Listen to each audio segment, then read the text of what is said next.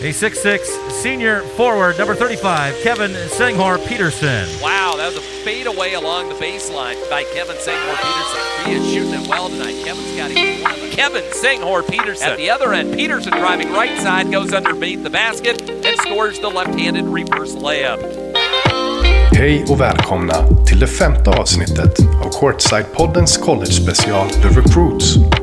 I dagens avsnitt kommer vi återigen få höra en berättelse där det utlovas guld och gröna skogar, men där guldet inte blir till den speltid som Kevin Senghor Pettersson hoppats på, utan istället guld i form av en mental tuffhet att ta med sig hem från USA och vidare ut i livet och karriären. Kevin lämnade Sverige för Division 1-skolan Fairfield University i Connecticut men kom att spendera sitt sista collegeår på Black Hill State University i South Dakota. Men trots att de stora framgångarna i den amerikanska collegebasketen mer eller mindre uteblev så skulle hans personliga utveckling och mentala styrka visa sig bli äventyrets primära belöning.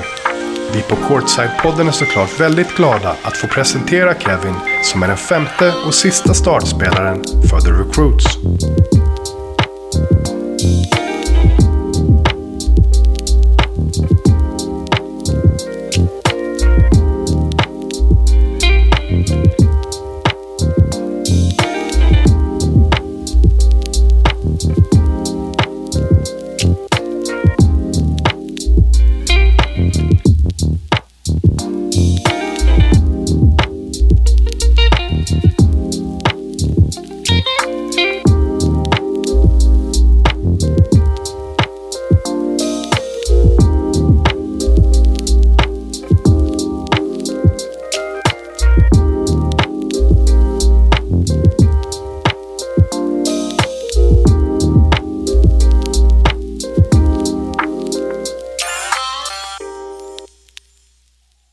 Hej och välkomna till Courtside-poddens college-special The Recruits. Alldeles strax ska ni få höra Kevin Senghor Peterson berätta om sina år på college. Men innan vi drar igång så får ni hemskt gärna gå in och följa oss på Instagram, Spotify samt på Courtside-poddens YouTube-kanal. Då kör vi igång. Först och främst vill jag bara säga att vi på Courtside-podden är väldigt glada att ha dig här i vår college-special, Kevin. Tack så jättemycket. Jag är själv glad över att jag får den här möjligheten. Ja, det är ju väldigt mycket snack nu om collegebasket och eftersom fler och fler spelare från Sverige tar chansen att åka över och testa lyckan på college så tror jag liksom att många kommer att uppskatta att få höra mer om dina upplevelser där borta.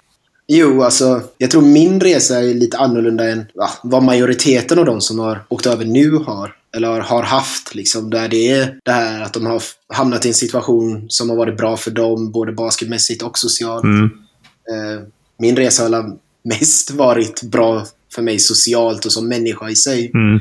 Men basketmässigt så föll det liksom inte på plats för mig, helt enkelt. Ja, det ska bli verkligen jättespännande att höra ja, men dina upplevelser och sådär. Och du började ju liksom college-äventyret i Connecticut på Fairfield University. Ja. Hur kommer det sig att det blev just Fairfield University? Jo, alltså så jag gick ju trean ja, på gymnasiet i Mark, Rigmark då. Mm. Och jag har haft eh, coach Michael Bree sedan jag var typ 12-13 års åldern. Mm. Och då har vi snackat om ja, men college och han har ju berättat för mig om sina upplevelser och vad han tyckte om det. Och man ser ju mycket på TV, eller ja, jag såg mycket på TV för vi fick ESPN America, liksom, där man kunde se college-matcher. Mm.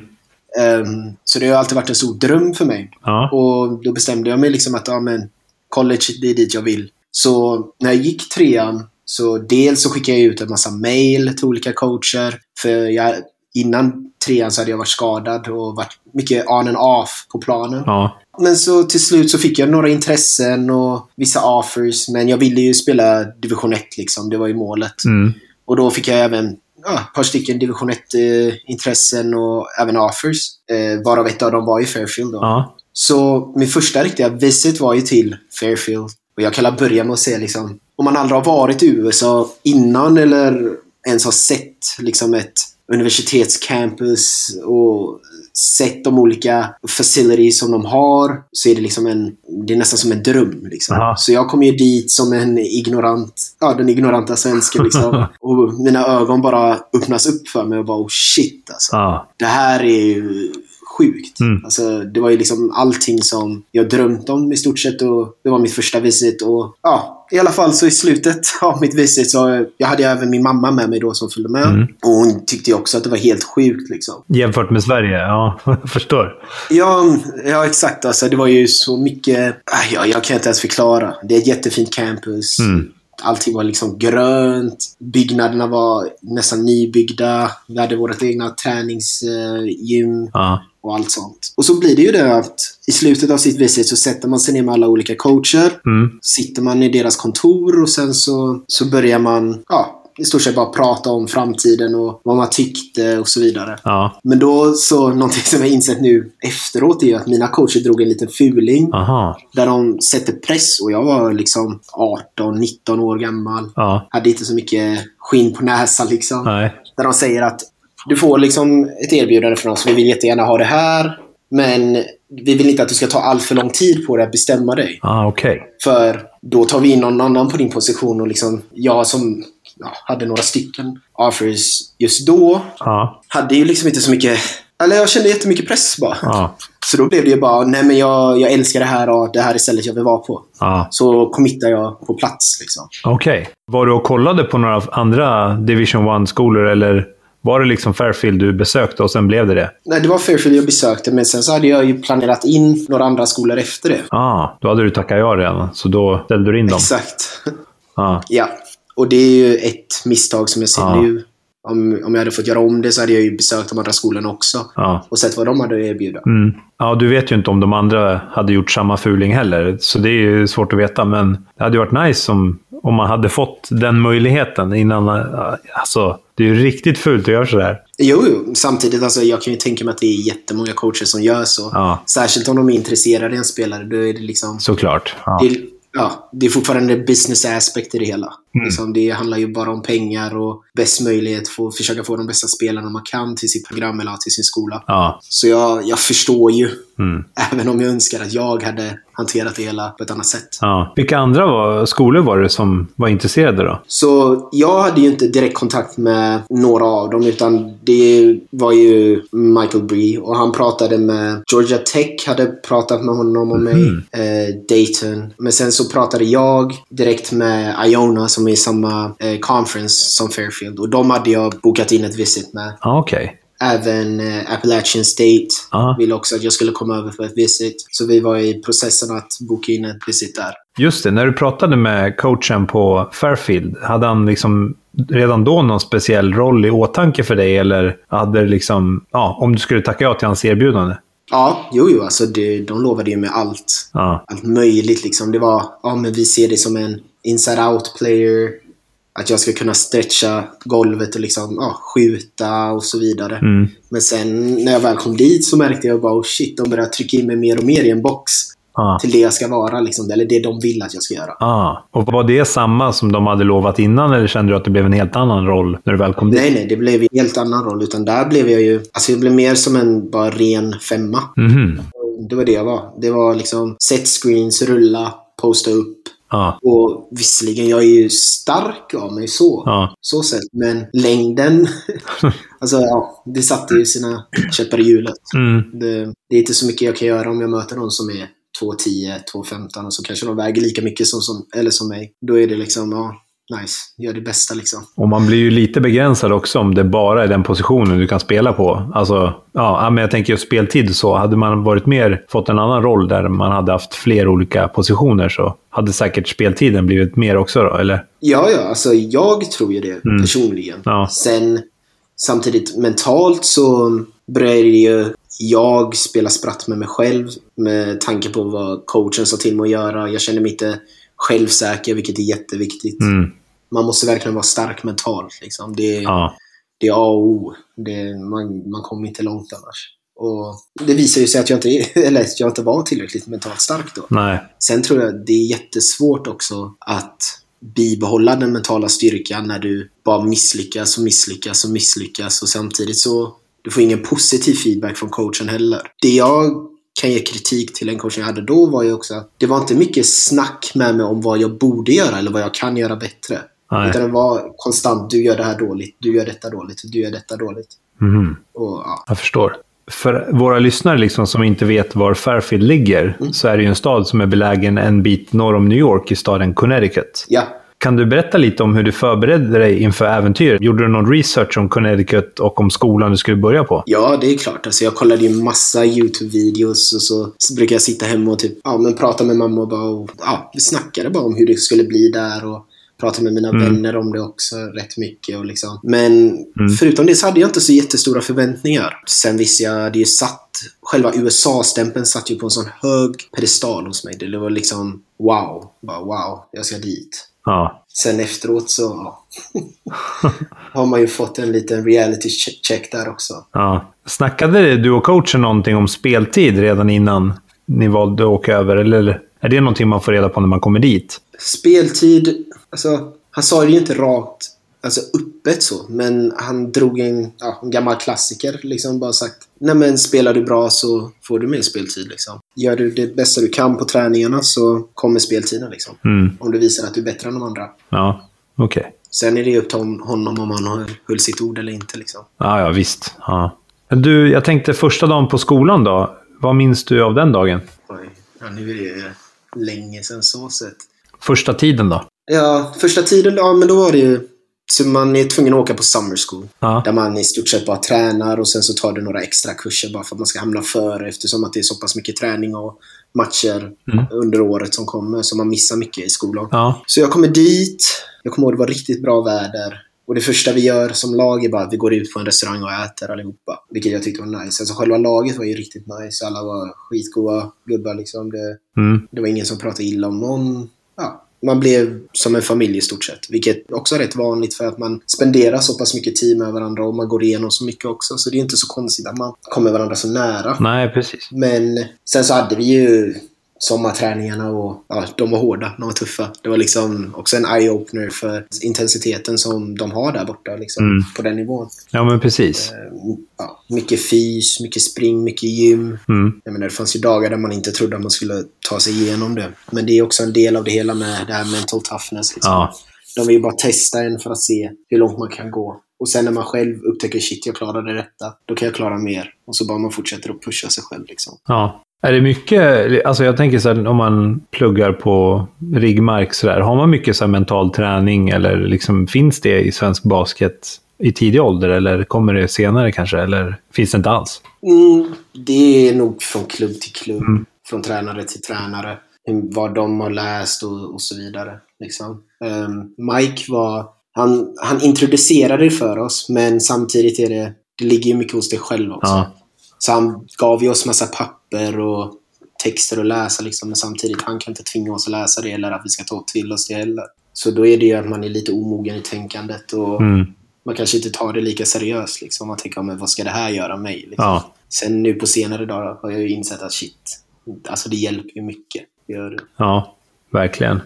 Ehm, när din första säsong på Fairfield väl drog igång, vilken roll hade du och hur såg din liksom, målsättning ut den här säsongen? Ja, Du sa ju tidigare att du var femma, men var det det liksom från starten av säsongen eller blev det en femma under tiden? Så i början, eh, första halvåret, så gick det relativt bra för mig. Mm. Och då kände jag mig väldigt självsäker, eller ja, självsäker i mig själv. Och liksom jag litade väldigt mycket på eh, coachen som jag hade och vad han sa. Mm. Ehm, men sen gick det inte så jättebra för vårt lag overall. Och då märkte man hur han blev mer stressad och det är då också man börjar se det här, shit, det handlar om pengar. Mm. Allting handlar om pengar och han har ju sin familj att ta hand om och han måste dra in sina pengar, han måste behålla sitt jobb och så vidare. Ja. Och då blir det ju att han börjar dra och han får sina favoriter om man ska säga så. Mm. Säkra kort liksom. Och då blir det ju att som freshman att din, din roll minskas per automatik nästan. Mm. Man tar ju de som är mer rutinerade och har gått igenom det redan. Förstår. Eh, Och själva studierna då? Liksom, vilka kurser och ämnen hade du valt att plugga?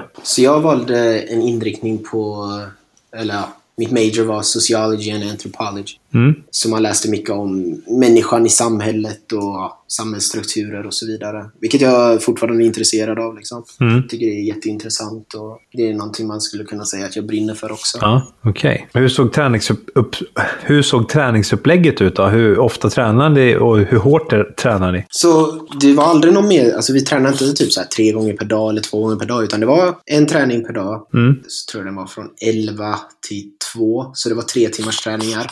Men då är ju intensiteten extremt hög. Mm. Extremt, extremt hög. Och sen så har man gym på det också. Ja. Eh, under säsongen så var det bara gym tre gånger i veckan om jag kommer ihåg rätt. Mm. Men under försäsong så var det ju fem dagar i veckan gym. Oh. Ja, så var, och då var det ju tunga gympass liksom. Ja. Men sen även under sommarna så har de ju regler för hur många timmar man får träna, hur många timmar man får vara i gymmet och så vidare. Men Mm. ja, det, det är inte så många som kollar upp hur många timmar det är egentligen. Men du, när säsongen väl drog igång då, hur var det att spela din första college-match? Så jag var jättenervös. Mm. Det var jag. Jag visste inte vad jag skulle förvänta mig eller någonting. Men eh, alltså, generellt sett så tyckte jag det var ju bara kul. Liksom, jag hade bara roligt. Det var en cool upplevelse. Mm. Sen, jag har inte så jättemycket... Alltså jag kommer inte ihåg så mycket från första, första matchen. Nej. Utan den matchen jag kommer ihåg är andra. Jag tror det var andra eller tredje. Då spelade vi mot Purdue Oh. som var rankade tvåa i landet. Och då var det på deras uh, opening night. Och då var det liksom slutsålt med 14 000, 14 500 på läktarna. Och då, alltså, då kände man ju bara oj, nu är det på riktigt liksom. Ja. Men det var också kul. Det måste vara så sjukt svårt så här, när man har varit med om det där och sen typ komma till Sverige och bara alltså shit, vad är allt folk? Alltså eller? Alltså, så Fairfield hade ju inte jättemycket på läktaren heller. Nej, okej. de, vi var en relativt liten skola. Utan det var ju mer när man åkte till de här stora skolorna. Ja. Då märkte man ju bara, oh, shit, det här, är, det här är rätt sjukt. Men samtidigt, jag tycker ju att vi i Köping här, vi har det ju rätt bra. Alltså. Mm. Det, det är bra tryck på läktaren. Ja. Så, Jag bara tänker 14 000, alltså det är alltså wow. Shit vad coolt. ja, ja, alltså ingenting kan ju jämföra sig med det. Det var, det var liksom, man kände hur eh, golvet vibrerade så här, när de höll på att skrika och, och Ja. allt. Hur gick den matchen då, mot Purdue? Ja, vi fick ju stor stryk, det fick vi. Men jag hade en helt okej match. Jag tror jag hade 9 poäng och 8 returer den matchen. Mm. Så jag var ju rätt nöjd med min individuella prestation om man säger så. Ja, förstår. Fanns det några i den matchen som har gått vidare till NBA, alltså de i det laget? Ja, några stycken. Sen de eh, håller ju på att hoppa fram och tillbaka mellan NBA och G-League. Men Ja, okej. de som är kändast därifrån är nog Isaac Haas, för han var skitstor. Mm. Jag tror han var 7, 7'5, 7'6, något sånt. Ja. Eh, och sen Carson Edwards. Och han har gjort bra ifrån sig i NBA också. Mm. Ja, coolt att få möta dem alltså. Ja, ja. Alltså, de är ju skitbra spelare också. Mm. Det, Ja, just det. Spelmässigt då? Hur skildes det från att spela i Sverige? alltså, det var ju mycket mer fysiskt och det gick snabbare. Mycket snabbare. Mm. Det, men man kom in i det hyfsat snabbt. Mm. Eller snabbt. Efter ett halvår så var du inne i det. Liksom. det du hade inget annat val än att vara inne i det. Ja.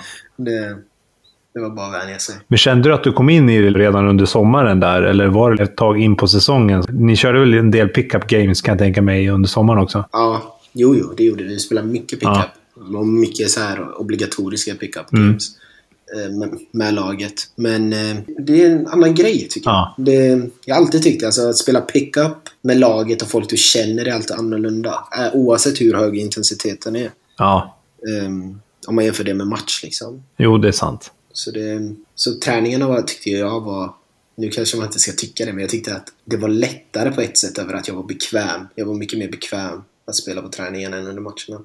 Mm. Okej. Som student då, hur var det att vara freshman på ett amerikanskt college? Det var nice. Alltså det, man märker ju att det är väldigt alltså, grupperat. För de olika klasserna. Liksom. Du har ju freshman, Mm. sophomore, junior och senior. Så de olika klasserna, i alla fall i början, så här freshman, sophomore, de brukar hålla sig för sig själva. Mm. Och vill jättegärna vara vänner med folk som är upperclassmen. Liksom, så att de kan komma in på olika ställen och så vidare. Ehm, men eh, nej, jag tyckte det var, det var kul. Mm. Det var riktigt kul och man lärde känna så många människor liksom, från olika ställen. Nej, det var definitivt skitbra för mig som person. Ja. Eh, hur bodde du förresten? Eh, så första året så bodde jag i ett dorm. Ja. Ett rum. Det var bara ett rum och så två sängar. Så bodde jag där med min lagkamrat. Mm. Som även var min rumskamrat de tre åren som jag var där. ja. Eh, spelmässigt då, hur gick det liksom personligen? Och hur gick det för er som lag under första säsongen? Jag kan börja med personligen så gick det ju det gick uppåt första halvåret. Sen gick det ju bara neråt. För då blev det att man fick eh, ja, nöta bänk i stort sett. Mm. Ehm, och då började ju förtroendet också försvinna för coach. Liksom han, jag, jag fortsatte ju bara tänka på det här. Han har sagt att prestera på träningarna så får du din chans. Mm. Liksom.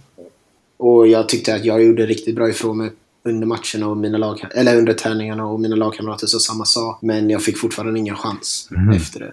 Liksom det, det var tvärstopp. Ja. Sen som lag så gjorde vi första halvåret gick det rätt dåligt. Men sen så lyckades vi vända på det andra halvåret och vann tio raka tror jag det var. Ja. Så vi avslutade säsongen på en, med winning record och sen så gick vi även till final i våran sån här conference eh, tournament. Så det var också nice. Hur gick det i den finalen då? Eh, där förlorade vi mot eh, Iona, tyvärr. Ah, okej. Och ja, nej, det var, det var surt. Det var det. Ja. Men det var ändå mycket folk, kan jag tänka mig, på finalen där. Eh, inte så jättemycket för att matchen var... Iona är också en liten skola, vi är en liten skola. Och arenan vi spelade i var, ja, den var riktigt stor. Så man märker ju inte på samma sätt som om man hade spelat i någon hall här i Sverige. Liksom. Om vi säger att det är tusen pers eller 2000 på läktaren så alltså, det syns ju inte. För folk sitter så utspritt. Och, Nej, okej. Ja. Kände du att du borde ha fått mer speltid under din freshman-säsong? Ja, det tycker jag. Mm. Verkligen. Eller i alla fall att jag borde ha fått en chans. Jag kan ju inte säga för mycket nu heller. För jag menar, om jag nu hade fått min chans och sen så visade det sig bara, nej men du levererar inte. Nej, då borde jag inte få spela.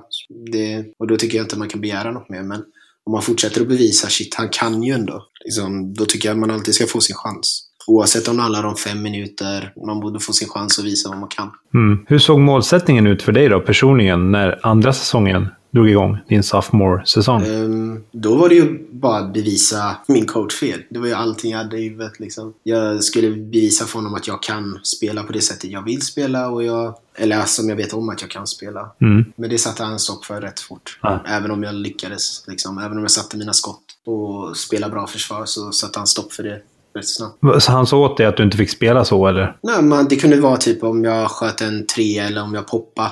Ja. Då blev det direkt, nej Kevin vad gör du? Du ska rulla. Du ska hosta upp. Du ska vara här. Även om jag satte skottet eller gjorde en bra pass och så vidare. Ja. Och sånt satte ju sig i huvudet. Och det kunde lika gärna vara att jag missade en layup under match. Det kommer jag också ihåg, för vi mötte Purdue. Mm. Ja, min första matchen i sophomore year. Och då kommer jag ihåg att jag gjorde en bra move. Fick ett bra avslut. Den gick bara in och ut. Och så kollar jag mot bänken så ser jag bara hur någon springer upp liksom. Mm. Och ska byta ut mig. Och det är också sånt som sätter sig i huvudet. Ja. Även om man inte är medveten då så sätter det sig i huvudet. Och till slut så blev det att jag bara, okej men då ska jag bara spela safe. Mm. Och när man bara spelar safe, då blir det inte ofta så jättebra. Man måste också våga ta risker. Det känns ju som att det tar bort lite glädjen också, att spela. Om, om man bara, du får bara göra det här på plan liksom. Ja, ja, oh ja. Men det var ju det det gjorde liksom. Och det här höll ju på under hela säsongen att ja, jag fick inte göra misstag, jag fick inte ta risker, jag fick inte ta en drive om jag visste att jag kunde ta den och så vidare. Utan det var direkt bänk Ja. om du inte gjorde som man ville. Och det var, ja, nej, det var jobbigt och liksom det tog bort kärleken jag hade för sporten också. Så Ja. i slutet av min sophomore year så var det mycket tankar. Shit, ska jag åka hem? Ska jag fortsätta bara pusha och se, försöka få honom att ändra på sig och så vidare? Mm. Eh, Ska byta skola? Ja, ja. massa sådana. Du spelade ju som sagt på en Division 1-skola som är den högsta divisionen inom den amerikanska collegebasketen. Ja. Hur skulle du beskriva kvaliteten liksom på basketen i NCAA Division 1? Alltså den är bra. Det kan jag absolut inte förneka. Den är riktigt bra. Mm. Atletisk. Extremt atletisk och väldigt stor. Om, det makes sense. Ja, Det är liksom stora kroppar. Eh, ja okej. Så planen i sig blir mindre på grund av detta. Samt att de spelar med en, eh, den gamla trean. Fast jag tror de, de flyttade ut den. Alltså gamla trepoängslinjen? Ja, men de flyttade ut den om jag kommer ihåg rätt. Ja, okej. Ja, jo, det gjorde de. Eh, men eftersom att det fortfarande är så pass stora kroppar så blir planen bara automatiskt mindre. Eller ja, det känns som det i alla fall. Mm. Så man måste reagera mycket snabbare och göra sina reads snabbare också. Ja. Men annars, det är ju bra basket. Liksom, det är det. Sen är det ju från skola till skola också. Mm. Eh, och coach till coach. Liksom. De, men de har sina speciella stilar, de olika coacherna också. Mm. Och konkurrensen då inom laget, hur var den? Den var bra. Den var hög. Det, var, alltså, det fanns ju konkurrens ett genom 5. Mm. och, så därför kunde du inte ha en off day heller. Nej. För då skulle någon annan ta din plats. Liksom. Så det var mycket sånt tänk. Mm. Det blev ju tyvärr ännu mindre speltid för dig under andra säsongen. Vad berodde det på? Ja, alltså. Dels för att coachen inte ville ge mig chans. Han ville, han storvägrade bara. Mm. Eh, och det kunde vara så att jag dödade den som skulle... Den som spelade framför mig liksom. Mm. På träningarna. Men han ville fortfarande inte ge mig en chans. Okej. Ehm, sen, ja, så blev det ju bara en grej att jag bara satt där liksom. Mm. Men jag fortsatte att tänka så bara, nej men jag ska fortsätta ge allting i träningarna, jag ska bevisa att jag kan. Mm. För det det minsta jag kan göra. Liksom det, det blev att jag tänkte, mitt tankesätt var mycket, gör allting du kan, bevisa honom fel. Mm. För då vet du i alla fall att han aldrig kan komma till mig och säga att men du gör inte detta, du gör inte detta, därför spelar inte du. Nej. Utan allting ligger hos honom. Det ligger aldrig hos mig då. Så det är liksom, um, liksom stay true to yourself, som man säger. Mm. Som sophomore, som det heter när man går andra året på college, eh, kan du beskriva hur en vanlig dag kunde se ut? Det var rätt mycket som mitt första år. Liksom man går till sin 8 am om man har det, eller om du har sovmorgon så har du det. Och så gick du till träningen klockan ja, 11, var där till 2. Och så efter det gick du till dina lektioner och sen så gick du bara hem och så chillade du. Ja. Träffa kompisar eller ja, något sånt. Mm. Så det, det var väldigt, ja, de såg likadana ut dagarna. Mm. Det var inget speciellt så. Nej, okej. Jag kan tänka mig att det är en väldigt speciell gemenskap i ett collegelag och sådär. Umgicks ni spelare mycket även utanför basketen? Oh ja, det är typ den, de enda man umgås med. Ja. Eh, Men sen så blev jag trött på att vara runt laget också. Mhm. Så jag hade ju andra kompisar som jag var med Ja, okej. mer. Men det var ju typ bara jag och min rumskamrat som umgicks med andra. Mhm. Som inte var i laget i stort sett. De andra körde bara laget? Ja, i stort sett om det inte var att de ja, gick på någon fest liksom. Ja, nej, då träffade de ju andra människor liksom. Ja, ja. Men spelmässigt då? Hur gick det för er som lag under ditt sophomore year på Fairfield? Det gick ju sämre än första året. Det gjorde det. Mm. Och då åkte vi ut redan i första matchen i turneringen. Och våran tränare då fick sparken rätt direkt. Jag var ju glad för det.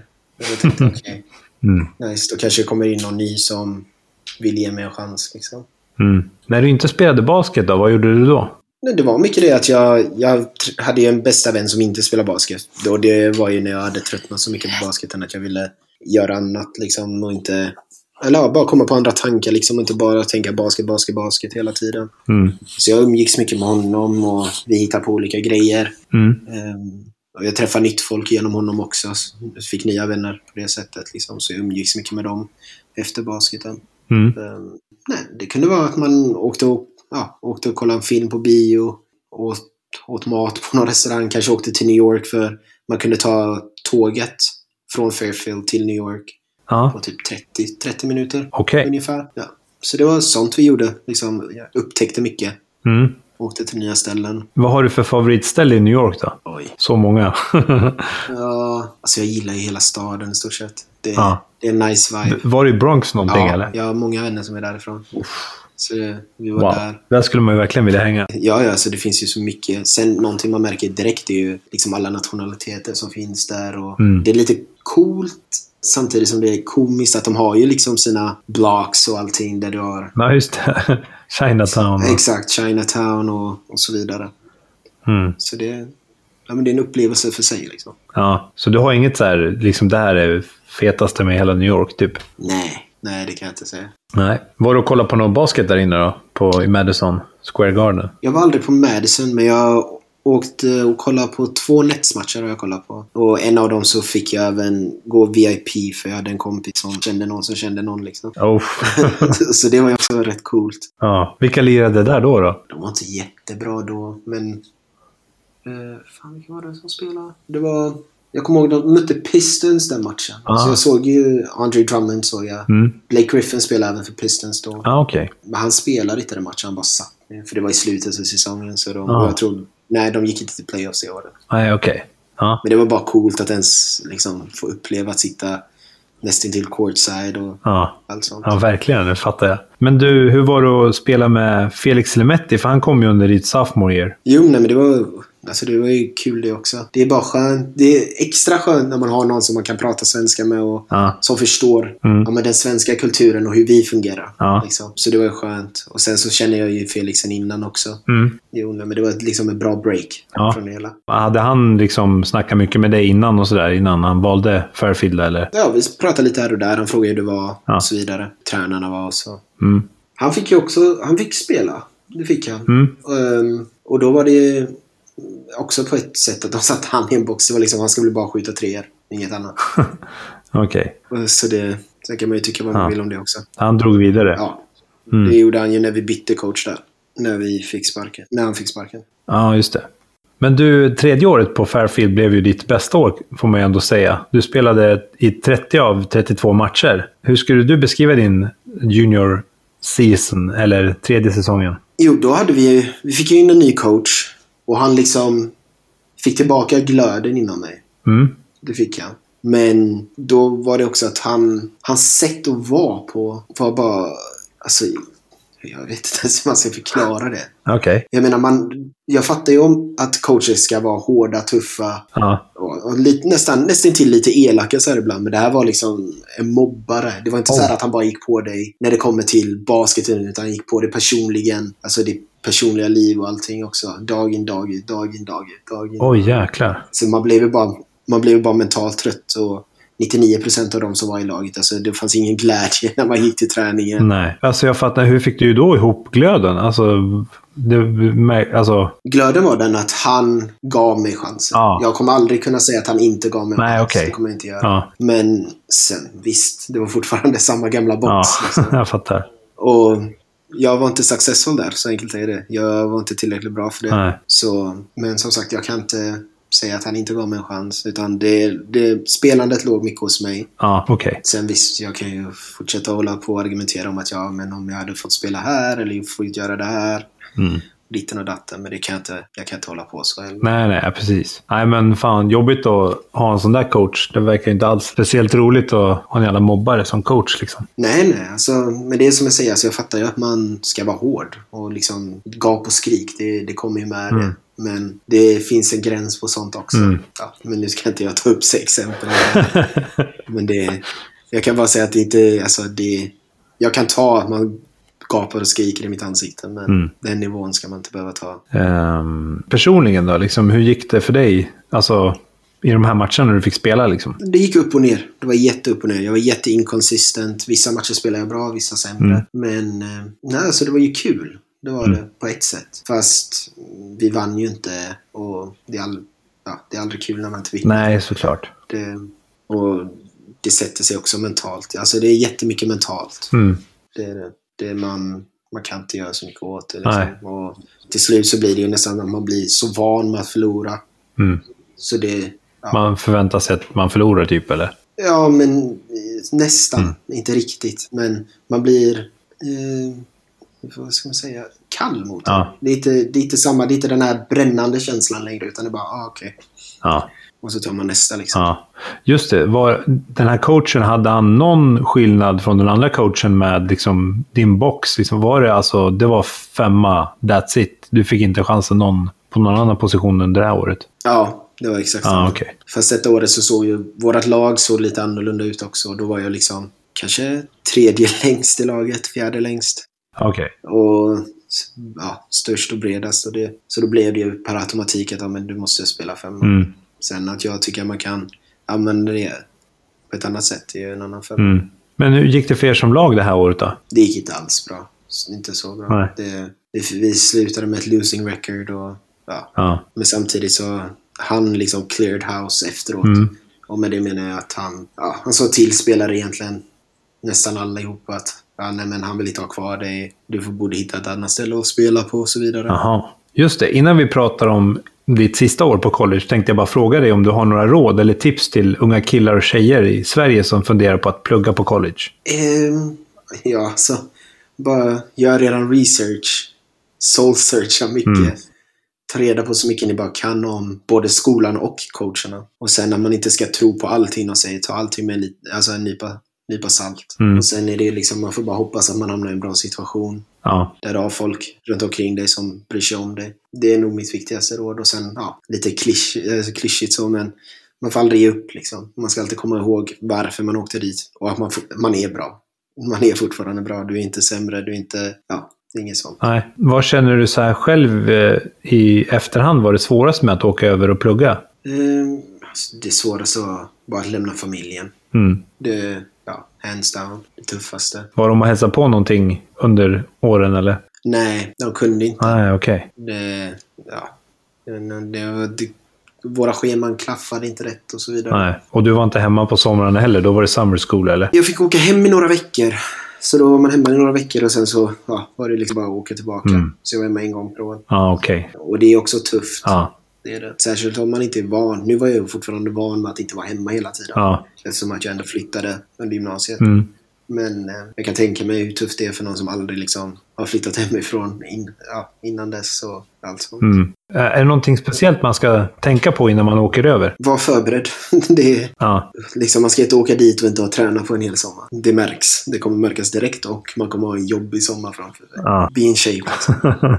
ja. Det är nog det största rådet jag kan ge. Efter tredje året på Fairfield University så valde du att eh, byta skola. Mm. Hur kommer det sig att du bytte skola inför ditt sista år? Nej, men man ha- har ett sånt här tak med coach i slutet av säsongen. Mm. Och då var det ju den nya coachen jag pratade med. Och, ja, vi båda kom överens att vi inte kommer överens. vi inte funkar, vi matchar inte. Nej. Liksom, vi hamnar i för många, ja, vad säger man, argumentationer, Mm. diskussioner. Så det var, det var båda parter som ville bli av med varandra. Liksom. Ja. Så det, det var anledningen. ja. Ehm, hur kommer det sig att det blev just Black Hills State University då? Nej, så, det, så jag åkte ju hem till Göteborg efter säsongen där, mitt junior year. Mm. Så var jag i hallen och huvudtränaren för Huxbo då, hans pappa var Hall of Fame i, på Black Hill State. Och han fick ju reda på att jag skulle transfera, byta skola. Ja. Så, och han kände coachen på Black Hill State. Nej, så han frågade mig om jag hade varit intresserad av att spela på Black Hill State. Ja. Eh, och då sa jag alltså, jag kan ju prata med coachen liksom, det, det skadar inte. Mm. Så jag fick ett samtal från headcoachen och vi båda kom överens om att det är ja, en bra situation för mig. Liksom, att jag skulle få ta mycket plats och, och, ja, och så vidare. Jag skulle få mina chanser. Liksom. ja. Men du, så vitt jag förstår så är ju Black Hill State en Division 2-skola. Ja. På vilket sätt eh, skiljer sig Division 1 och Division 2 åt? Är det stor skillnad spelmässigt? Skill-wise skulle jag inte säga att det är det. Lite, liksom. Mm. Men den största skillnaden är ju hur atletiska spelarna är och eh, kroppstyperna. Liksom. Ja. Där är de inte lika stora, lika snabba, lika starka. Liksom. Mm. Men det fanns ju riktigt bra spelare i våran conference också, så liksom som lätt hade kunnat spela division 1. Ja. Det ingen snack om saken.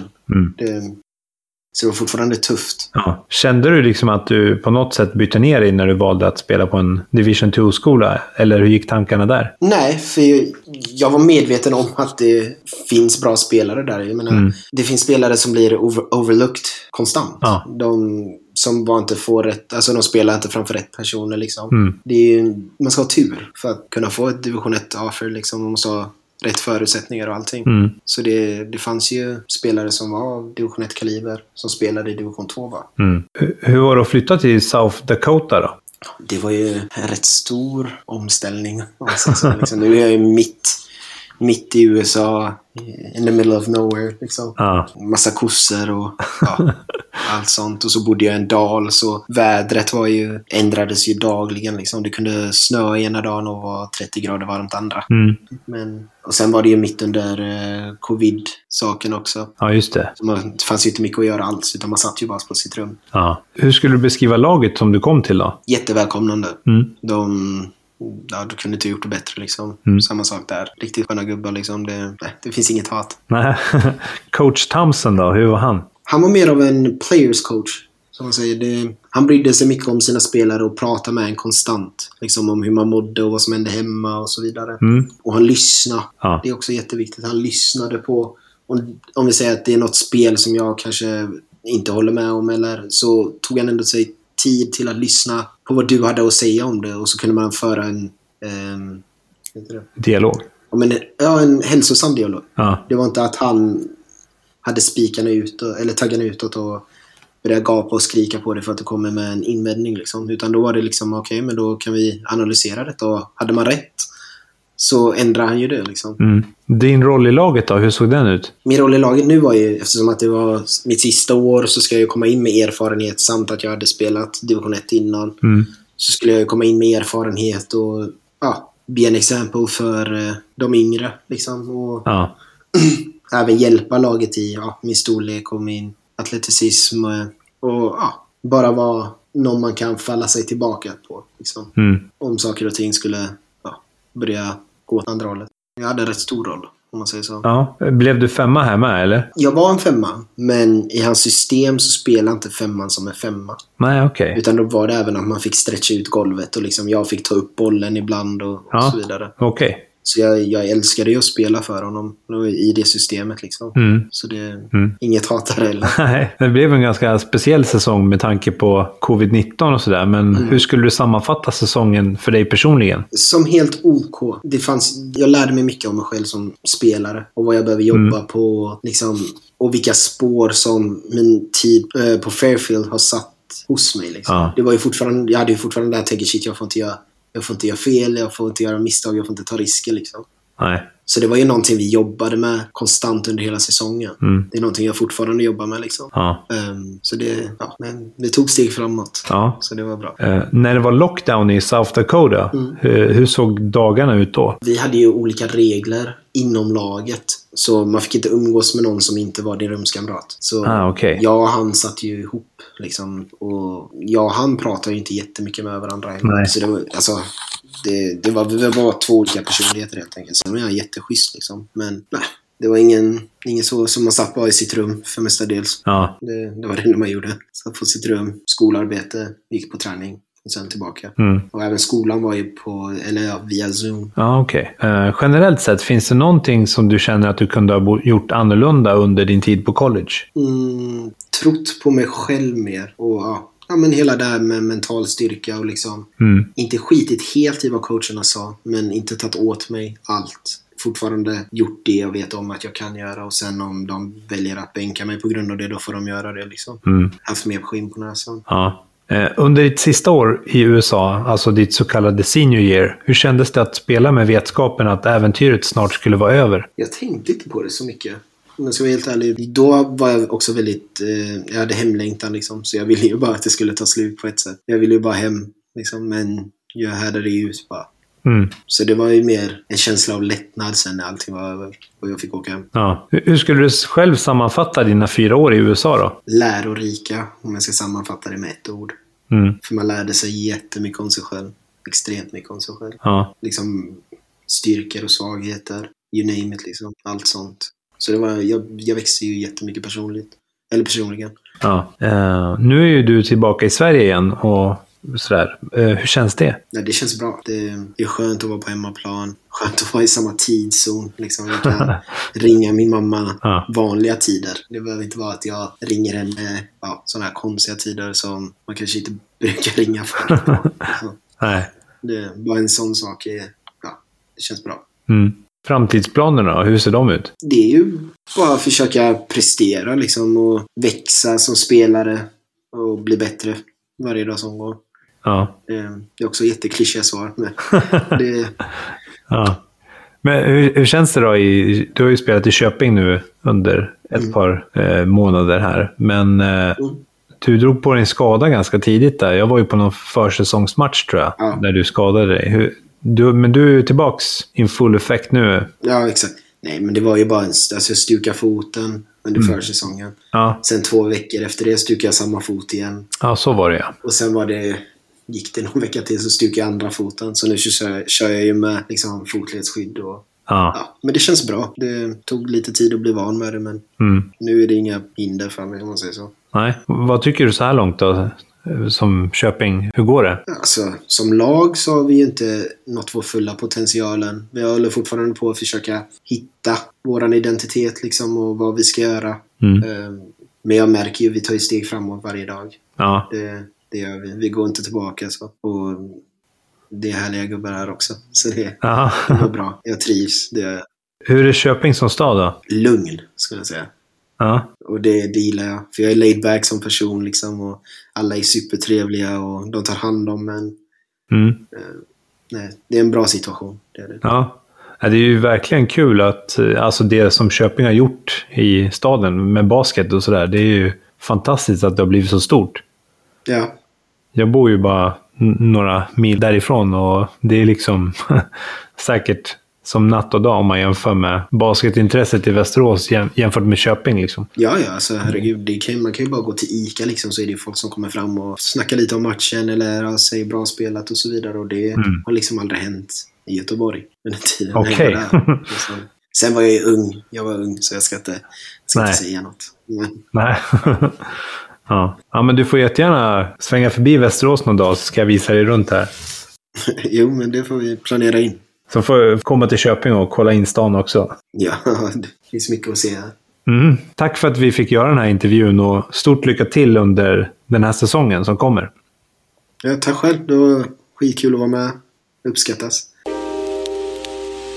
A 6'6 senior forward, number 35, Kevin Senghor Peterson. Wow, that was a fade away along the baseline by Kevin Singhor Peterson. He is shooting it well tonight. Kevin's got him one. Kevin Singhor Peterson at the other end. Peterson driving right side goes underneath the basket and scores the left-handed reverse layup.